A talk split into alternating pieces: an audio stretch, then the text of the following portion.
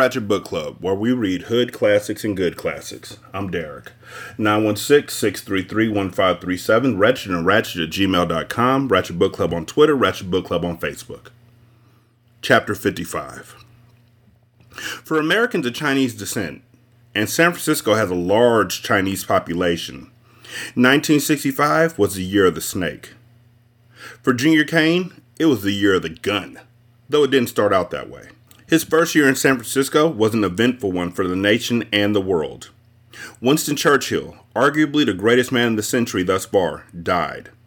The United States launched the first airstrikes against North Vietnam, and Lyndon Johnson raised troop levels to 150,000 in that conflict. A Soviet cosmonaut was the first to take a spacewalk outside of an orbiting craft. Race riots raged and Watts for five fiery days.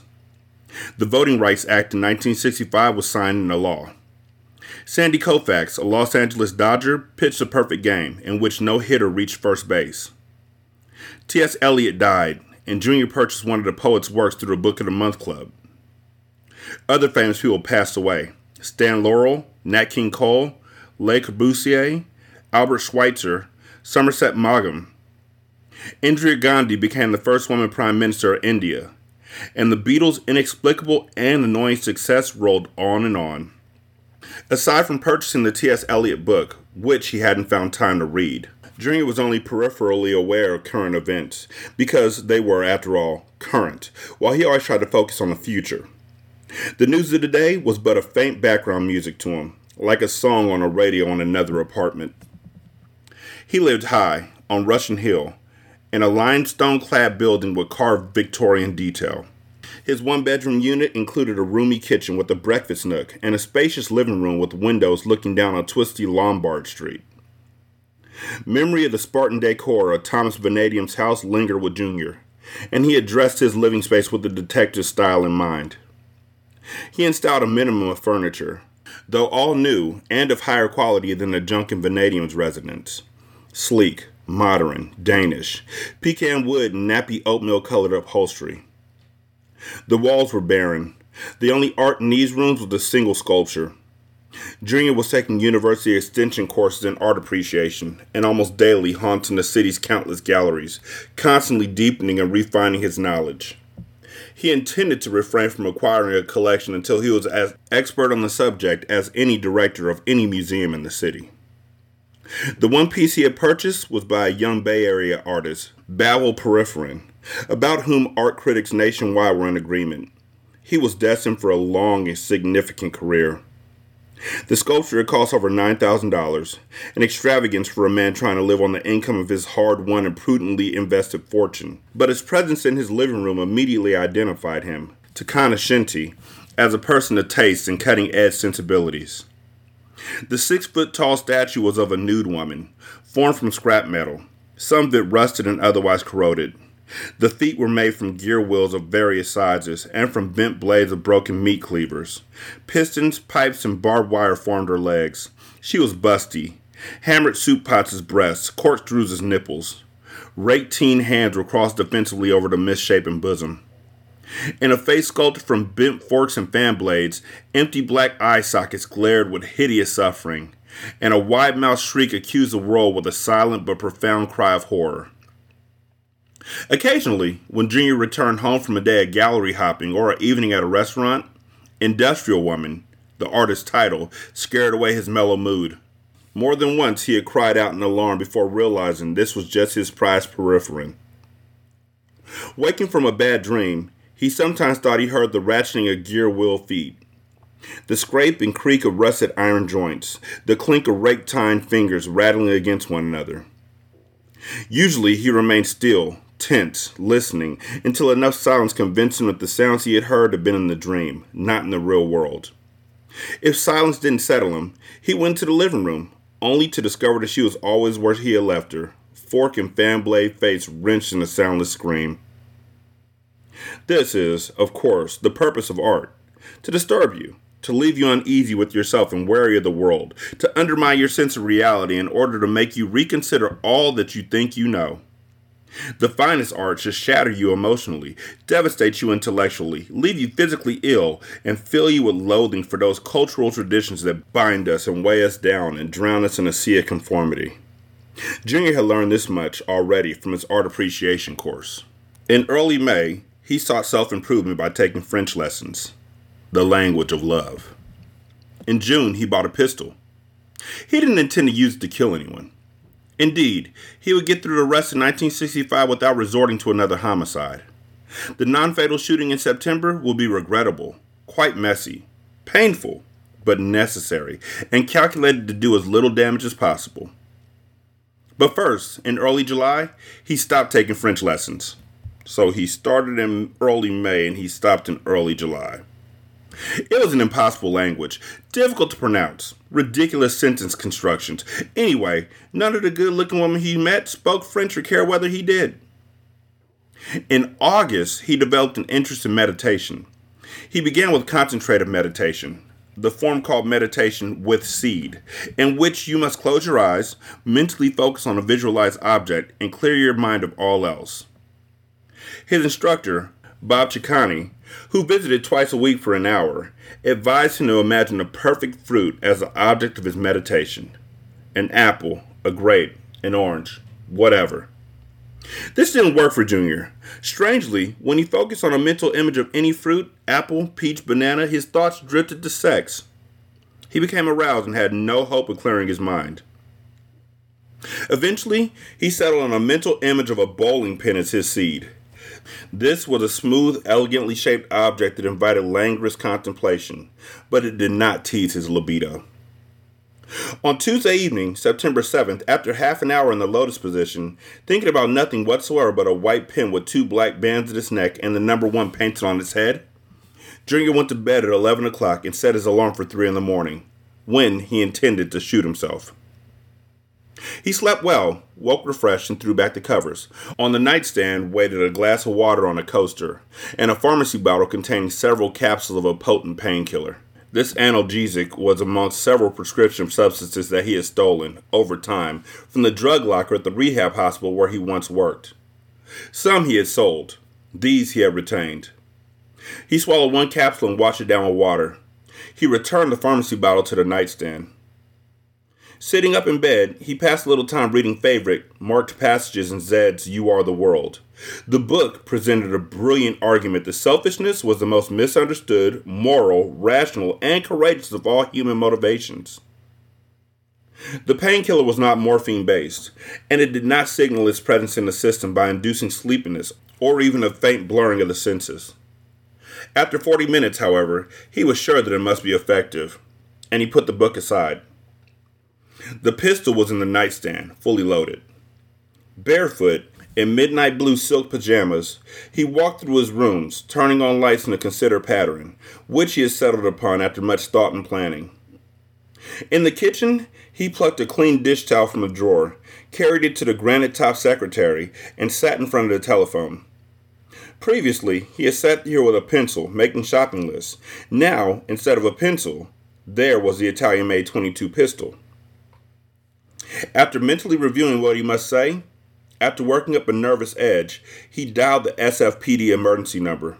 When the police operator answered, Junior shrieked, I've been shot! Jesus! Shot! Help me, an ambulance! Oh, shit! Hurry! The operator attempted to calm him, but he remained hysterical.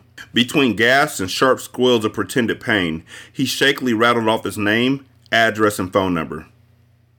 She told him to stay on the line, stay on no matter what, told him to keep talking to her, and he hung up. He slid his chair sideways to the secretary and leaned forward with the gun in both hands. Ten, twenty, almost 30 seconds later, the phone rang. On the third ring, Junior shot off the big toe on his left foot. Wow. The gunshot was louder, and the pain initially less than he expected. Timpani boom, timpani boom. The explosion echoed back and forth through the high ceilinged apartment. He dropped the gun. On the seventh ring, he snatched up the telephone. Certain the caller was a police operator, Junior screamed as though in agony, wondering if his cry sounded genuine, since he had no opportunity to release. Then, in spite of the painkiller, his cries suddenly were genuine. Sobbing desperately, he dropped the telephone handset on the secretary, seized the dish towel. He wrapped the cloth tightly around the shattered stump, applying pressure to diminish the bleeding. His severed toe lay across the room, on the white tile floor. It stuck up stiffly, nail gleaming, as if the floor were snow and the toe was the only exposed extremity of a body buried in the drift. He felt as though he might pass out. For more than 23 years, he had given his big toe little consideration, had taken it for granted, had treated it with shameful neglect. Now this lower digit seemed precious, a comparatively small fixture of flesh, but as important to his image of himself as his nose or either of his eyes. Darkness encroached at the edges of his vision. Dizzy, he tipped forward, out of the chair, and spilled onto the floor. He managed to hold the towel around his foot, but it grew dark red and disgustingly mushy. He must not pass out. He dared not. Aftermath was not important. Only movement mattered. Just forget the busload of nuns smashed on the tracks and stay with the onrushing train. Keep moving, looking forward, always forward. This philosophy had worked for him previously, but forgetting the aftermath was more difficult when the aftermath was your own poor, torn, severed toe. Your own poor, torn, severed toe was infinitely more difficult to ignore than a busload of dead nuns. Struggling to keep a grip on consciousness, Junior taught himself to focus on the future, to live in the future, the useless past and the difficult present. But he could not get into the future far enough to be in a time where the pain was no longer with him. He thought he heard the tick, scrape, rattle, clink of industrial woman on the prowl. In the living room, now the hall, approaching. Unable to hold his breath or quiet his miserable sobbing, Junior couldn't hear clearly enough to discern whether the sounds of the stalking sculpture were real or imagined. He knew that they had to be imaginary, but he felt they were real. Frantically, he squirmed around the floor until he was facing the entrance to the kitchen. Through tears of pain, he expected to see a Frankensteinian shadow loom in the hall, and then the creature itself, gnashing its fourteen teeth, its corkscrew nipples spinning. The doorbell rang. The police. The stupid police. Ringing the bell when they knew he had been shot. Ringing the damn doorbell when he lay here helpless, the industrial lady lurching towards him, his toe on the other side of the kitchen. Ringing the doorbell when he was losing enough blood to give transfusions to an entire ward of wounded hemophiliacs. The stupid bastards were probably expecting him to serve tea and a plate of butter cookies, little paper doilies between each cup and saucer. Break down the door, he shouted. Junior had left the front door locked, because if unlocked, it would look as though he had wanted to facilitate their entry, and it would make them suspicious of the whole scenario. Break down the damn door! After the stupid bastards read a newspaper or smoked a few cigarettes, they finally broke down the door satisfyingly dramatic, like splintering wood, the crash. Here they came at last, guns drawn, wary. Different uniforms, yet they reminded him of the cops in Oregon, gathered in the shadows of the fire tower. The same faces, hard eyed, suspicious. If vanadium appeared amongst these men, Junior would not only puke out the contents of his stomach, but he would also disgorge his internal organs, every last one of them, and spew up his bones too, until he emptied out everything within his skin. I, I thought there was a burglar. Junior groaned. He knew better than to spit out his entire story at once, for then he would appear to be reciting a script. Soon paramedics followed the police, who spread out throughout the apartment, and Junior relinquished his grip on the dish towel. In a minute or two, one of the cops returned. Crouching close to the medics worked. There's no intruder. I, I, I thought there was. No sign of forced entry. Junior pressed the word through a grimace of pain. Accident. The cop had picked up the 22 pistol, using a pencil through a trigger guard to prevent the destruction of fingerprints. Mine, Junior said, nodding at the gun. Ray's eyebrows punctuated the question. You shot yourself? Junior strove to appear properly mortified. I thought I heard something. Searched the apartment. You shot yourself in the foot. Yeah, Junior said, and refrained from adding, You moron. How'd it happen? Nervous, he said, and howled when one of the paramedics proved to be a sadist masquerading as an angel of mercy. Two more uniformed officers entered the kitchen, fresh from their search of the apartment. They were amused. Junior wanted to shoot all of them, but he said, Take it, keep it, get it the hell out of here. Your gun? asked the crouching officer. I never want to see it again. I hate guns. Jesus, this hurts. Then by ambulance to the hospital, Whiston to surgery, and for a while, blessed unconsciousness. Paramedics preserved his raggedly severed toe in a one quart plastic Rubbermaid container from his own pantry. Junior would never again use to store leftover soup. Although first rate, the surgical team wasn't able to reattach the badly torn extremity. Tissue damage was too extensive to permit delicate bone, nerve, and blood vessel repair. The stump was capped at the end of the internal cuneiform, depriving Junior of everything from the metatarsal to the tip of the toe. He was delighted with this result because successful reattachment would have been a calamity. By Friday morning, September 10th, little more than 48 hours after the shooting, he felt good and was in fine spirits. He happily signed a police form, relinquishing ownership of the pistol that he had purchased in late June. The city operated a program to melt confiscated and donated weapons and to remake them into plowshares or xylophones, or into the metal fittings of hookah pipes.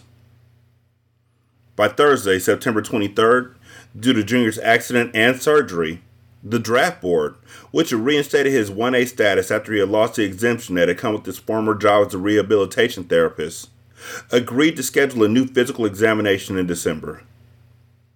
Considering the protection that it would afford him in a world full of warmongers, Junior considered the loss of his toe, while tragic, to be a necessary disfigurement.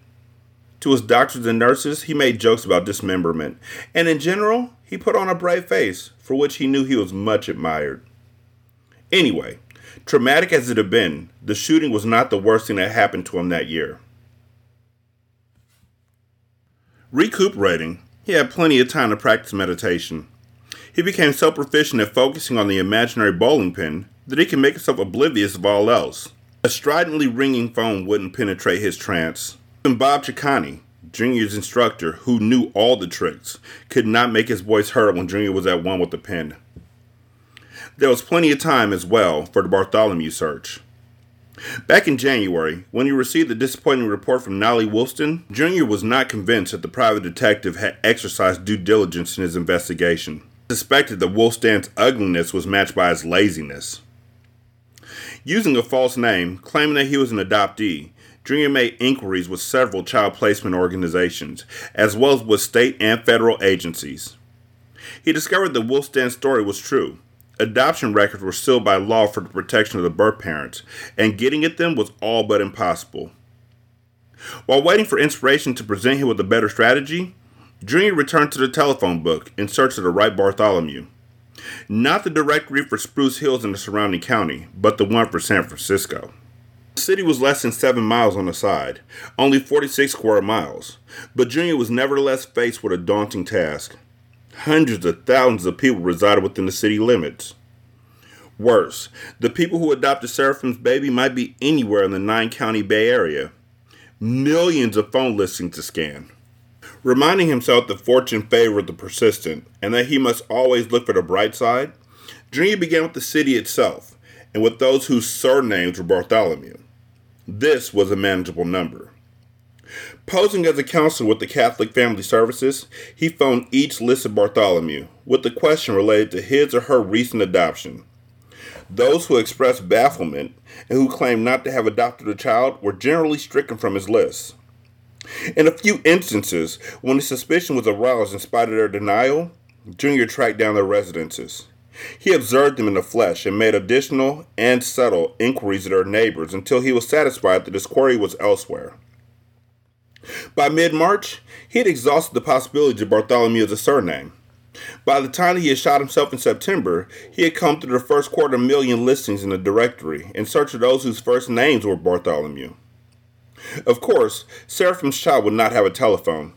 He was just a baby, James the Jr. in a way that was not clear, but a baby nonetheless.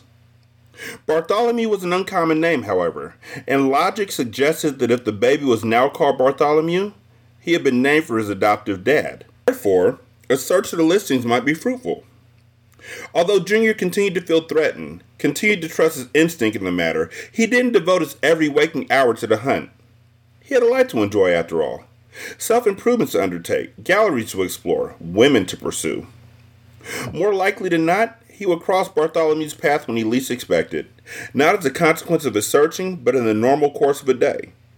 If that happened, he must be prepared to eliminate the threat immediately, by any means available to him. Therefore, after the Nazi shooting, as the Bartholomew hunt continued, started the good life. Following a month of recuperation and post operative medical care, he was able to return to his twice a week classes in art appreciation. He resumed, as well, his almost daily strolls through the city's better galleries and fine museums. A firm but pliable rubber, custom formed to his disfigured foot, a shoe inter filled the void left by his missing toe. This simple aid ensured that virtually all footwear was comfortable, and by November, Junior walked with no discernible limp.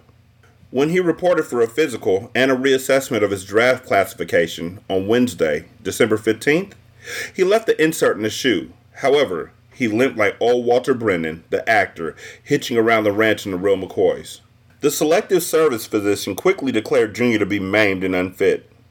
Quietly, but with passion, Junior pleaded for a chance to prove his value to the armed forces, but the examiner was unmoved by patriotism, interested only in keeping the cattle line of other potential draftees moving past him at a steady pace. To celebrate, Junior went to a gallery and purchased a second piece of art in his collection. Not sculpture this time, a painting. Although not quite as young as Balvel Periferin, this artist was equally adored by critics and widely regarded as a genius. He went by a single and mysterious name, Sklent. And I'm sorry, it's such a stupid name, Sklent. S K L E N T. My bad. My bad. I will not, I don't think I will laugh anymore when I read the name. I'll try. He went by a single and mysterious name, Sklent. he went by Sklent. Oh my god. He went by a single and mysterious name, Sklent. I can't. He went by a single and mysterious name, Sklent. And in the publicity photo of him that posed in the gallery, he looked dangerous. The masterpiece of Junior purchased was small, a 16 inch square canvas, but it cost $2,700. The entire picture, titled The Cancer Lurks Unseen, version 1, was flat black, except for a small gnarled mass, bile green and pus yellow, in the upper right quadrant. Worth every penny. He felt so happy. He was improving every day in every way. Life just got better. But then something happened that was worse than the shooting. It ruined his day, his week, the rest of his year. After arranging to have the gallery deliver his acquisition, Junior stopped in a nearby diner for lunch. The place specialized in superb heartland food meatloaf, fried chicken, macaroni and cheese. Sitting on a stool at the counter, he ordered a cheeseburger, coleslaw, french fries, and a cherry coke. Another junior self improvement project since moving to California was to become a knowledgeable gourmet, also a connoisseur of fine wine. San Francisco was the perfect university for this education because it offered innumerable world class restaurants in every imaginable ethnic variety. Once in a while, however, he reverted to his roots, to the food that gave him comfort, thus the cheeseburger and its decadent accoutrements. He got everything he ordered, full value and more. He lifted off the top of the bun to squeeze mustard onto the burger. He discovered a shiny quarter pressed into the half melted cheese. Spinning off the stool, the bun cap in one hand and the mustard dispenser clutched in the other, Junior surveyed the long, narrow diner, looking for the maniac cop. The dead maniac cop. He half expected to see Thomas Vanadium, head crusted in blood, face bashed to a pulp, caked in quarry silt, and dripping water as though he had climbed out of the Studebaker coffin just minutes ago. Although only half the stools at the counter were occupied, and none of those were close to Junior, customers were seated in most of the booths. Some had their backs to him, and three were about vanadium size. He hurried the length of the diner, pushing past waitresses, checking out all three of the possibilities, but of course, none of them was a dead detective, or anyone else Junior had ever seen before. He was looking for what? A ghost? But Vengeful Ghost didn't sit down to a meatloaf lunch in the middle of a haunting. Junior didn't believe in ghosts anyway. He believed in flesh and bone, stone and mortar, money and power, himself and the future. This was not a ghost. This was not a walking dead man. This was something else. But until he knew what it was, who it was, the only person he could possibly look for was a vanadium. Each booth was at a large window, and each window provided a view of the street. Vanadium wasn't out there, watching from the sidewalk either. No glimpse of his pan flat face shining in the December sun. With everyone in the diner now aware of Junior, with every head turned towards him and every wary eye tracking him. He dropped the bun cap and the mustard dispenser on the floor. Barging through the swinging gate at the end of the lunch counter, he entered the narrow work area behind it. He shouldered past two counter waitresses, past a short order cook who was working eggs and burgers and bacon on the open griddle and grill. Whatever expression wrenched Junior's face, it must have been intimidating, for without protest, but with wall eyed alarm, the employee squeezed aside to let him pass. Spinning off the stool, he had also spun out of control. Second by second, twin storms of anger and fear whirled stronger within him.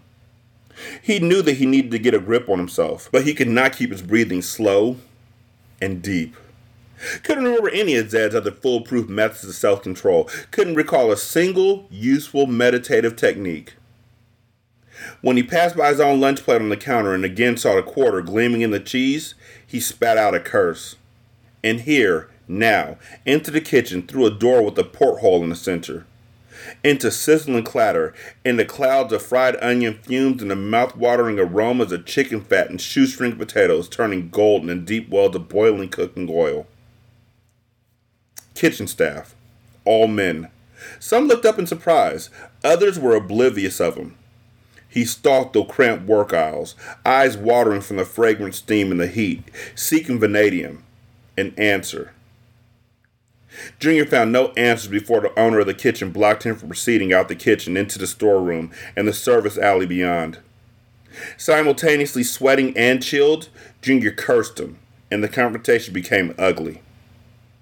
The owner's attitude softened somewhat with Junior's reference to the quarter, and softened even further when together they returned to the counter to see the proof in the cheese. He went from righteous anger to abject apology. Junior didn't want an apology. The offer of a free lunch or an entire week of lunches didn't charm a smile from him. He had no interest in taking home a free apple pie. He wanted an explanation, but no one could give him one that he needed because no one but himself knew the significance and symbolism of the quarter. Unfed and unenlightened, he left the diner. Walking away, he was aware of the many faces at the window, all as stupid as the faces of cud chewing cows. He had given them something to talk about when they returned from lunch to their shops and offices. He had reduced himself to an object of amusement for strangers, had briefly become one of the city's armies of eccentrics.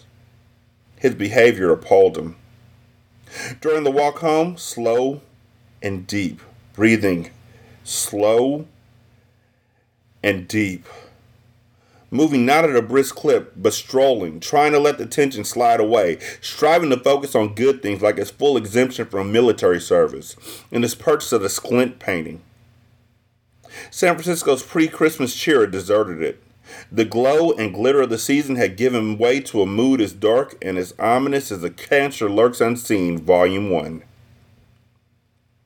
By the time he arrived at his apartment, Junior could think of no better action to take, so he phoned Simon Magusson, his attorney in Spruce Hills.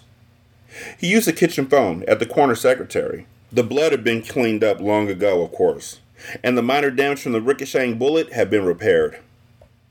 Strangely, as sometimes happened in this room, his missing toe itched. There was no point removing his shoe and sock to scratch the stump, because that would provide no relief. Curiously, the itch was in the phantom toe itself, where it could never be scratched. When the attorney finally came on the line, he sounded put upon, as though Junior were the equivalent of a troublesome toe that he would like to shoot off. The big headed, bulging eyed, slit mouthed runt had collected $850,000 from Naomi's death, so the least he could do was provide a little information. He probably billed for the time anyway. Considering Junior's actions on his last night in Spruce Hills 11 months ago, he must be cautious now. Without incriminating himself, pretending ignorance, he hoped to learn if his carefully planned scenario regarding Victoria's death and Vanadium's sudden disappearance had convinced the authorities, or whether something had gone wrong that might explain the quarter at the diner. Mr. Magusson, you once told me that if Detective Vanadium ever bothered me again, you'd have his choke chain yanked. Well, I think you need to talk to someone about that. Magusson was startled.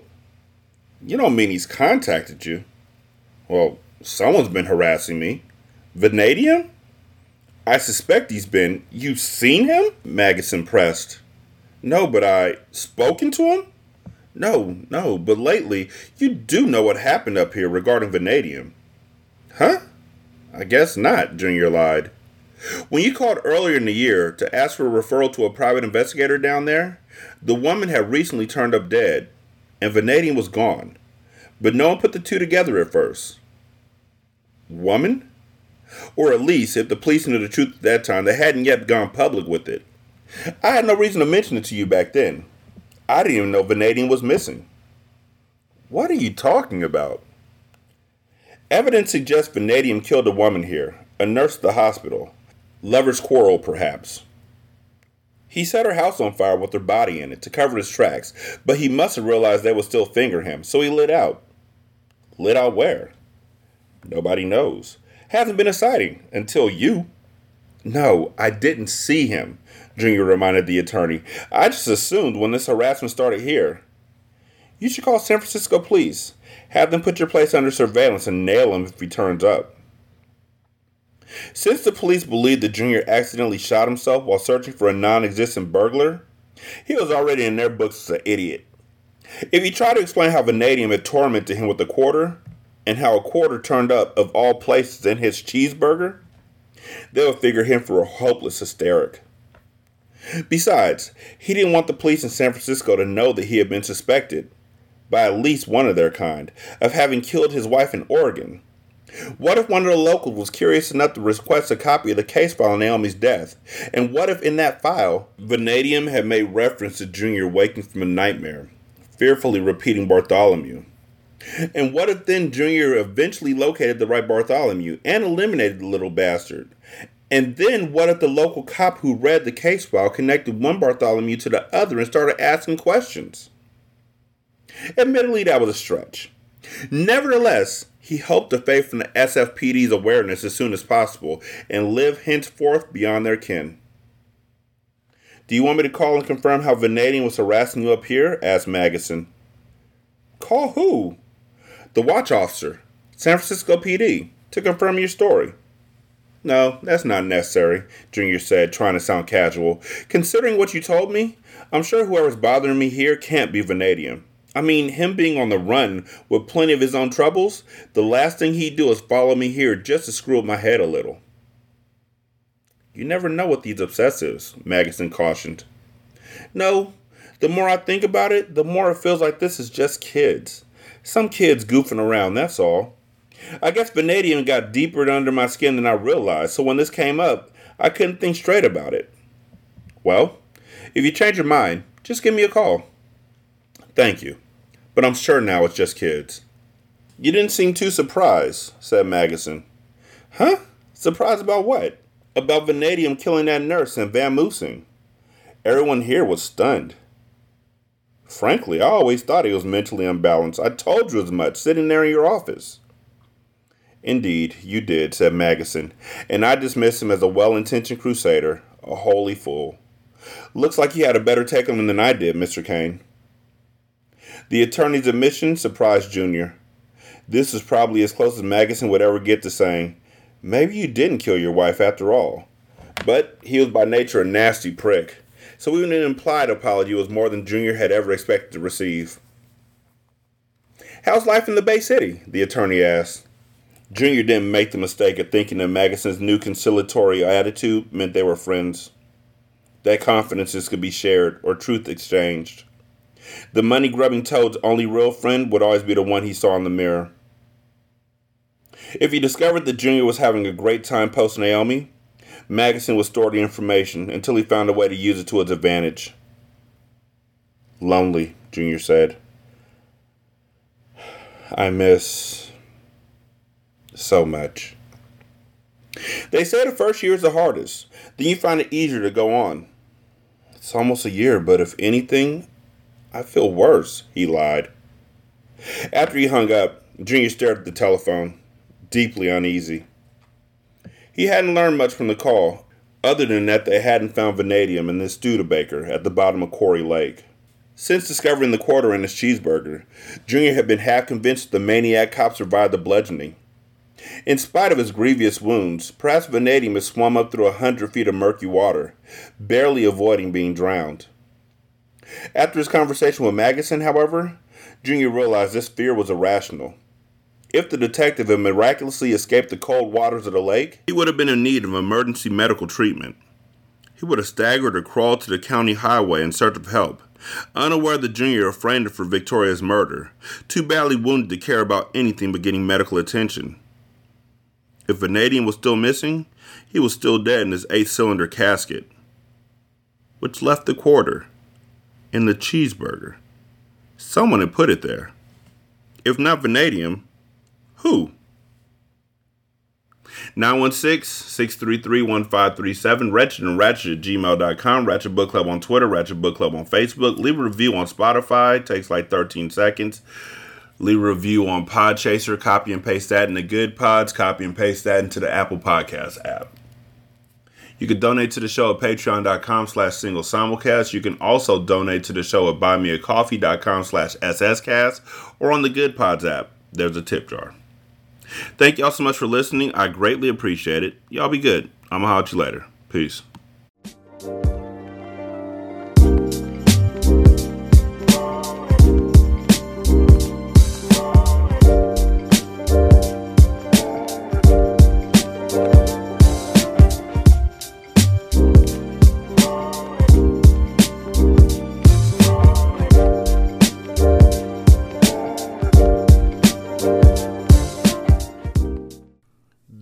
Intro and outro to Ratchet Book Club is by that kid Garan, and it's called Goodbyes. You can email him at tkgbeats94 at gmail.com for more information on how to lease this beat. This is Single Simulcast.